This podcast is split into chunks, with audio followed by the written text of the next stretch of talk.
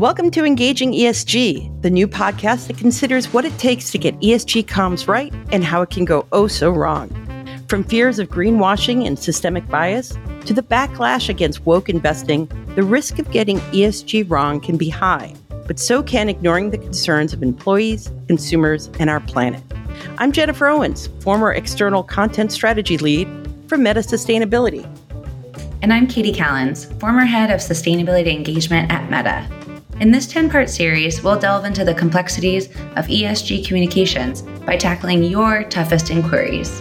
We'll explore the pitfalls and opportunities and share practical answers you and your team can use today as you navigate the evolving landscape of environmental, social, and governance topics. Let's get started.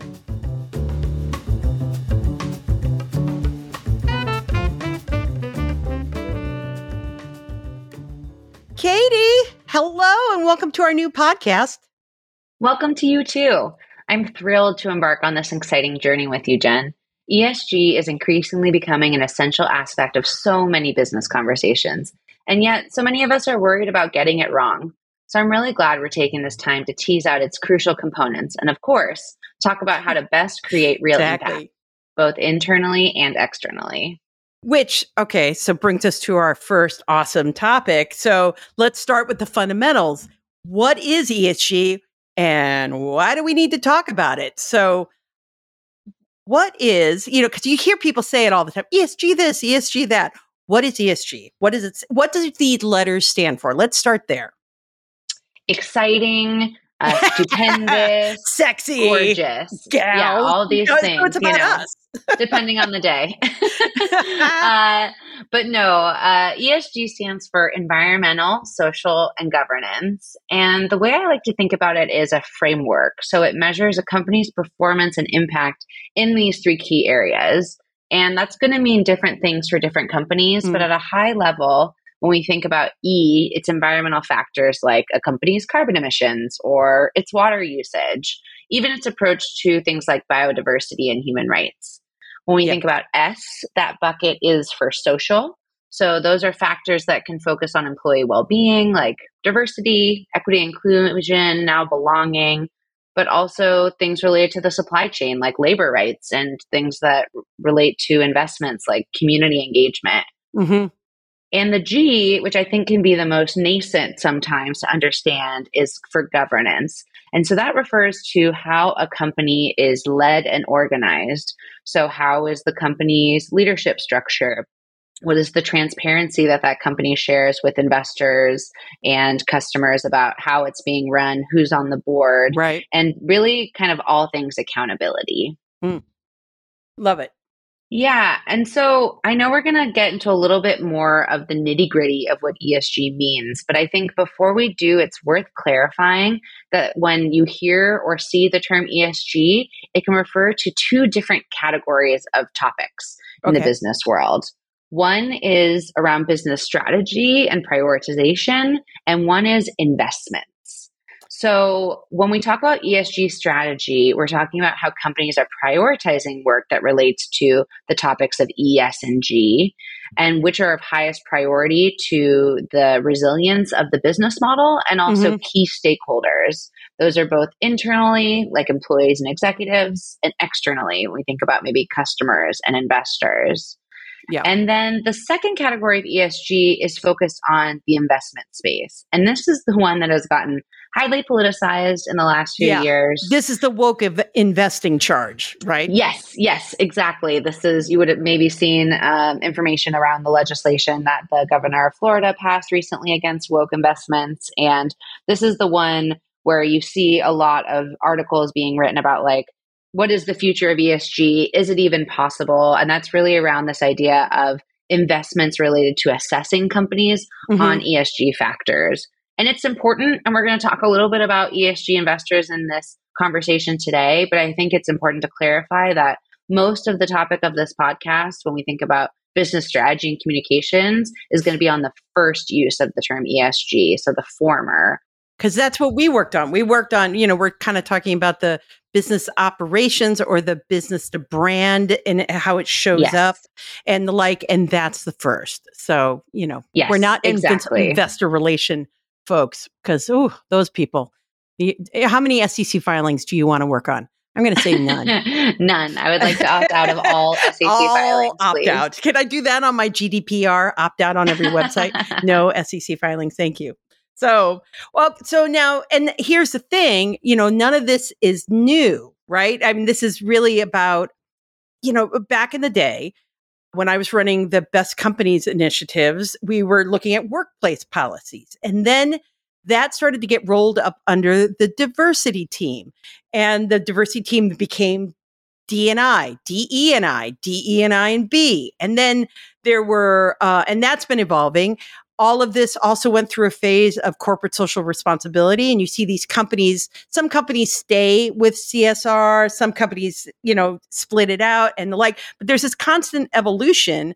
And no matter what though all of these topics companies worry about getting them wrong. I almost feel like that's what unites them more is the fear of of stepping into a mess of their own making. So in some ways it seems to me that it's kind of odd to drive them all together i don't know maybe they're just trying to put it all in one spot so that you know the mess can be over on the right uh, i don't know what what do you see as driving the roll up i guess yeah, no, I think, Jen, that's exactly the case. There's probably a lot of listeners right now who are having deja vu. Yeah. That this is not a new concept, but merely an evolution of kind of this concept that we can call purpose driven business. Mm, and yes. ESG as kind of the umbrella topic for this work of how companies are trying to do less harm and more good. There's mm-hmm. a lot of, uh, you know, important initiatives that companies can undertake to make a difference in the world, but they're also going to need the legitimacy and the license to operate to start off with. So you can't right. start donating a bunch of money to a company or a community rather that like doesn't trust you. Right. So I right. think there's a lot around trust and reputation, and those need to be kind of the table stakes mm-hmm. to actually then doing good.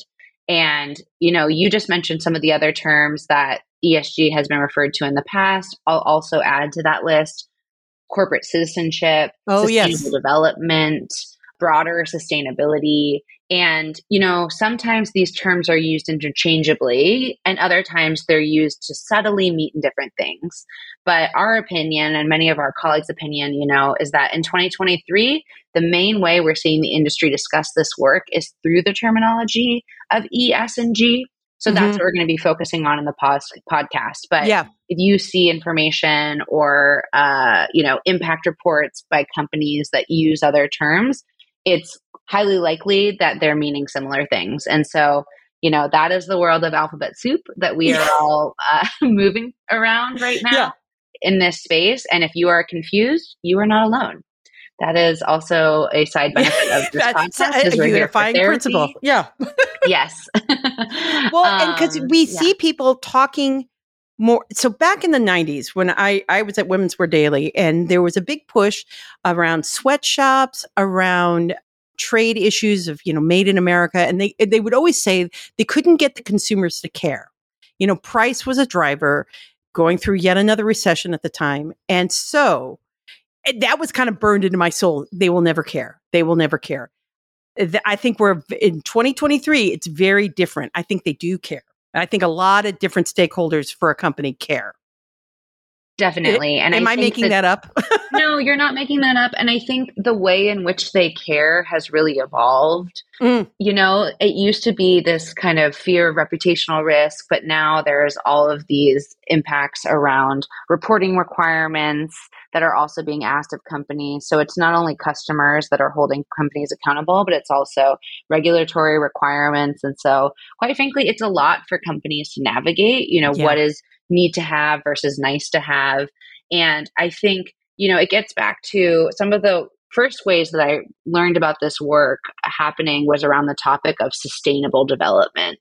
And I think it's helpful for me to ground into that definition because it was really this idea that businesses are expected to contribute to the growth and development and needs of society today without compromising the needs of future generations.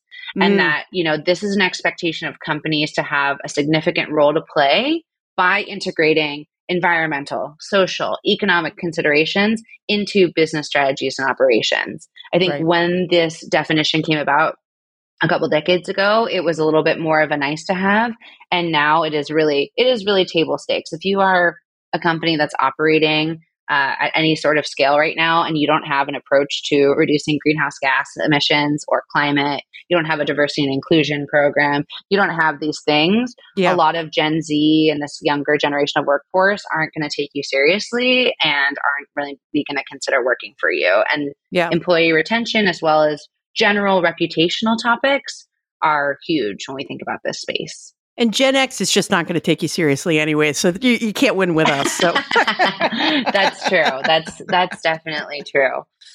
One thing that I like to think about a lot in this space is getting into specifics. Yeah. So I think we can talk at a really high level that, you know, there's a host of factors around environment, social, and governance that a company should work on. But having maybe a specific example could be helpful, Jen, to Yeah, because it's not the same for every company. I mean, that it would be so much easier if you could just say it's X, Y, and Z. ESG is X, Y, and Z. But for different companies w- having different impacts on the world, it's different for everyone.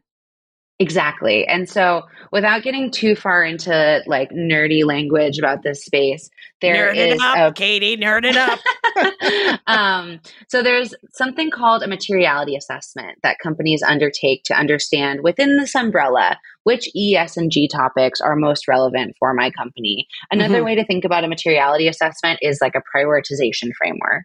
And so what a company does when they undertake a materiality assessment is they understand what topics of the ESG areas are most material or relevant to their key stakeholders. And so this is a bit of understanding industry business models and where risks lie, but also interviews with key internal stakeholders like executives and external stakeholders like customers and investors. Right. And at the end of a materiality assessment, basically you get back this big grid that says what is most important for us to focus on in the realm of ESG? Where do we have the most reputational risk, business risk? Where do we have big opportunities? And it's a really kind of nice planning tool because it's really easy, I think, in the space to feel like you're going to boil the ocean and you need right. to try to focus on everything at once. And actually, where we've really seen companies uh, excel in this space is by having some ruthless prioritization, really understanding which of these topics are most integral to your business and are m- most top of mind for your key stakeholders, and mm-hmm. focusing on a few and doing those well, and then expanding out. And so, you know, one example that I think is could be helpful for thinking about comparing what could be seen as like apples to apples organizations is, you know, you have an organization like Coca-Cola, let's say, beverage company, and then S'well water bottles. They're both conducting materiality assessments to figure out what ESG topics are most important. They're both going to have supply chain topics. They're both right. going to have material topics, but different focus areas. And when we think about one focus area in particular, let's say water stewardship, Mm-hmm. That's going to be a tier one focus area for Coke because water is a key ingredient to its product. And for right. S'well, water will still be within their larger environment ecosystem of prioritized topics, but maybe it'll rank as a tier two or a tier three. And so when S'well is just beginning their sustainability journey or their ESG journey, they will focus on water if they have capacity to, but maybe that's going to be farther down the line because it's right. not tier one to their business risks and to their stakeholders. And so really being thoughtful and saying no, which you know is hard to do in our social lives and in our yeah. business lives. but it's so helpful. It's so helpful it's too so when we're going to get talking about comms strategies. It's like yes. let me, you know, you, you'll you'll drown in the ocean. Watch out for the riptide. You need to know, get your feet on the ground to know what the topics are that are germane to the business. So it, exactly. it helps in every way to have that that assessment done so you know what we're talking about here. Because yes, we would like to do everything well. We're not going to do it. Definitely. And as anyone who's worked in the business world is familiar, you're going to get oddball requests from executives. you're going to, you know, there's going to be a new flashy partnership in the news. And so it's very common for sustainability teams and communication teams alike to get pulled in a lot of different directions. Yeah. But if you have this foundational document of a materiality assessment or in some way some kind of prioritization framework that you can report back to and say, hey, you know, yes, love that that's a priority for you, Executive A. But we actually You're are really good at on... saying stuff like that too. By the way, at these love that for you. Would but... love to revisit it in six months. Thank yeah. you so much for your enthusiasm, and then Thanks that can caring. also help for like the churn internally yeah. as well, because then it keeps people focused on you know eye on the prize. Right. Well, so I've seen this happen in other industries where, you know, the customers, their clients, or, or they're required by the markets that they're in to report on their policies, their results, and I used to do an initiative called Best Law Firms for Women. And one of the key drivers for big law firms was that their clients came in with diversity metrics and said, I got, you know, my vendors have to meet these diversity metrics. I can't hire an all white guy team when our whole goal is to try to increase female representation or black re- representation. And so that forced the law firms to do better, but on diversity issues. So, I mean, this pressure it was coming from clients, but I it, we do see it co- happening with customers as well. Yeah, definitely customers and their employees. Oh yeah. You know, there right. is a lot of very kind of activist groups out there and employees just have higher standards as we noticed noted yeah. earlier for for the companies that they work for. And so it's definitely not about ESG being a checklist. It's yeah. something about really embedding these principles of do no harm, create more good. Ideally, you're really aligning these also to the values of the company. Mm-hmm. I find that's always also a really great starting point so that you can really align the priorities for this work to the direction of travel for the company's corporate and strategic goals, but also yeah. the values, which often overlap quite nicely with a lot of the ESG work. Yeah, and because you know you keep hiring younger and younger people, and they're more and more vocal. I mean, again, the Gen Xers are like, whatever. well, so the other pressure you had noted it at the top was from uh, major investments, big hedge funds, pension firms, people going into the public markets and evaluating their investments on their approach to all things ES and G. And so that's been happening for a while too, right? Yeah, definitely. I think, you know, some historical context is always helpful. I see that this work really started to take off in 2018 when Larry Fink, the CEO of BlackRock, which is the world's largest asset management firm, began to talk about sustainability and ESG in his CEO letters. And in particular, he used this phrase stressing stakeholder value over shareholder yes, value. Oh, yes, right. Which was a pretty innovative concept to be in the broader kind of business sphere. And really saying that it, there was a strong need for companies to show how they make a positive contribution to society.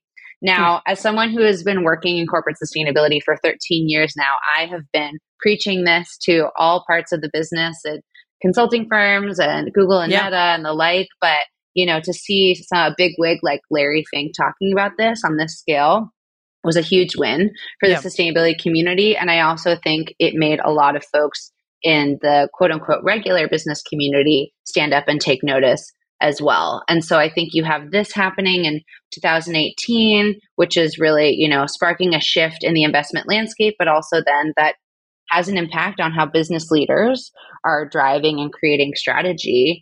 And right. I think as probably everyone listening is aware, this only accelerated during the pandemic. We have the conversion of a health crisis, record high unemployment, climate crisis issues, social justice reforms happening around the world. You know, even in the face of pushback, Larry Fink and, and other leaders in the business world continue to highlight the importance of business aligning mm-hmm. their strategies with these environmental and social considerations. And once again, it just seems increasingly like table stakes. This is not just something that is is right. a nice to have. If this we destroy the, the, business. planet, how can we sell things to the planet? It just seems yeah. pretty, pretty cut dry to me. But you know, goofy, just goofy me. So just saying. So yeah, I mean, Jen, you were just in the Blade Runner skies in New York. Yeah, I was. Ago, I really so. was with the orange coming down. Oh my gosh.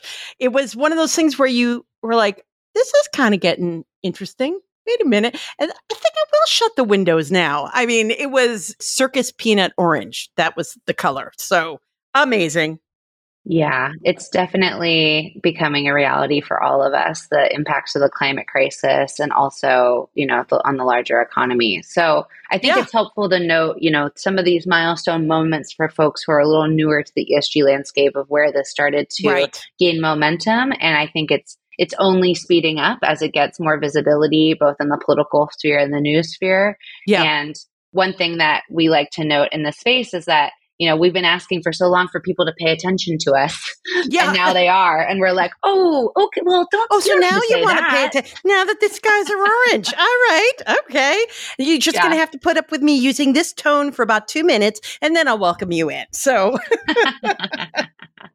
well, so but, yeah. a question that I always have is why philanthropy is part of this because it's always about business growth and business operations and the like. And I've seen various companies, uh, Walmart is one, uh, but they're not the only one where the ESG head is also the head of their philanthropic work. And I'm like, oh, that's kind of interesting. Yeah. So I think for me, my understanding of philanthropy falling under the ESG umbrella is really in the S bucket. So social, and when we think about people driven work, so this is, you know, employee relations work, but also philanthropy as we think about donations to nonprofits and yeah. how businesses are trying to make a positive community impact. You know, companies yeah. giving usually aligns with the commitment to social responsibility and having a positive impact in the broader communities where they operate directly or the customer communities that they're addressing. So that's where I think the, the yeah. overlap comes from. Because I often think of the S, even though the word is social, as I think of it as the DE and I work like internally, or you know the recruitment, retention, and advancement issues. And then, yeah, I mean that's obviously that's even more social. That's more S than the diversity work is how the the brand socializes itself in the communities that it's part of. So oh, okay, I'll, I'll buy. I'll allow it. yeah. One one quick note on that though is that you, folks who are listening have probably figured out that all of the topic areas that we're touching upon, whether it's the carbon emissions and operations, the philanthropy, the legal and governance, that is touching now almost every department within a company. Yeah. And as we know, as much as we try to promote collaboration and cross functional engagement, it is hard to get people on the same page about such a breadth and depth of topics. And so I think one of the unique opportunities and challenges of the ESG umbrella as we think about kind of these different spaces of purpose driven business is how do you get everyone on the same page? Yes. Clearly, that's a challenge to business across the board, but now we're seeing it in this space. And I think there's some really unique opportunities that we're going to be discussing around how communications can help with that alignment. Well, and to that point, when it comes to engaging ESG, uh-huh, uh-huh, yeah. so we're going to go deeper into this, but to create a cohesive comms framework, I mean, what does it take? I mean, I know I feel better. Like I can't boil the ocean. I don't want to cover everything because I'll be running in every direction. But it, when I have a clear narrative to work with, it's so much easier. And and it's not restricting. I would like to say to our fellow comms people, it actually empowers you to be more creative in the topics that you're going to cover. But what are the pieces do you think that we should be touching on on putting together a framework around comms? Yeah, I like to make it up as I go. okay. All right. I'm out. no, no. Anyone that knows me knows that I love a spreadsheet. I oh, love yes. a process. I love a system, color coded. Bring on the brief. Yes. um, but yeah, you know, I think the future is really this kind of concept of main, mainstream green, that it's not that you're talking about sustainability and uh, social and governance work as an add-on to your broader com strategy but actually that it's woven through it matches yeah. up with the values of the company it matches up with the north star business strategies and anyone who is working in this space of uh, ESG and comms knows that it's not just within their company, but as as Jen noted earlier, this is something that suppliers are asking for, customers are asking for, investors are asking for. So, what if you start providing this information more proactively? And do so mm. in a way that they are uh, excited to read it. It's an engaging story, but also has you know the nuts and bolts of the data sets that they're looking for as well. And that that is the the cherry on top. You know, trying to figure out how to share all that information and do so in a way that meets the criteria of all the stakeholders that you're trying to appease and engage. it truly is appeasement sometimes, but yes. but so so that tees up what we're going to be talking about and I've absolutely loved this discussion because I always learn so much from you. But we're going to work on now as we tease out these elements that we've been touching on here and there that go into creating an effective ESG com strategy after you've written that 140 page report that no one will read. Am I being a little harsh? No, I don't think you're being too harsh. I not at all. And I think, you know, just really want to to note that when we talk about ESG, it's really a fundamental business strategy that if you uh, don't include it, you're really going to have a lot of uh, branding risk. And, you know, it's not just about communicating your commitment, but really about truly embodying it. And so many of the organizations that I've had the privilege to work for or learn more about are doing great work, but people don't know about it. And yeah. so we're really excited to share with you some tips and tricks of how we can get your story out there better to be communicating about this important work because while some people enjoy reading a 140 page report, I think other people are looking for more of a, a real format. I think you na- need to name those actual video. people because I think you can count them on one hand. probably, probably. But yeah, we'll have many ideas to share about how to make that report, which we know many of you are producing annually, work harder for you and your brand and your stakeholders. So join us next time to break it all down. Thank you for joining us on Engaging ESG. Have a question for us to consider or a strategy you'd like us to cover? Email us today at engagingesg at gmail.com. Please remember to rate, review, and subscribe to Engaging ESG today. It helps us grow, and even better, be sure to share the podcast with your favorite sustainability, diversity, or social impact colleague. And until next time, keep engaging.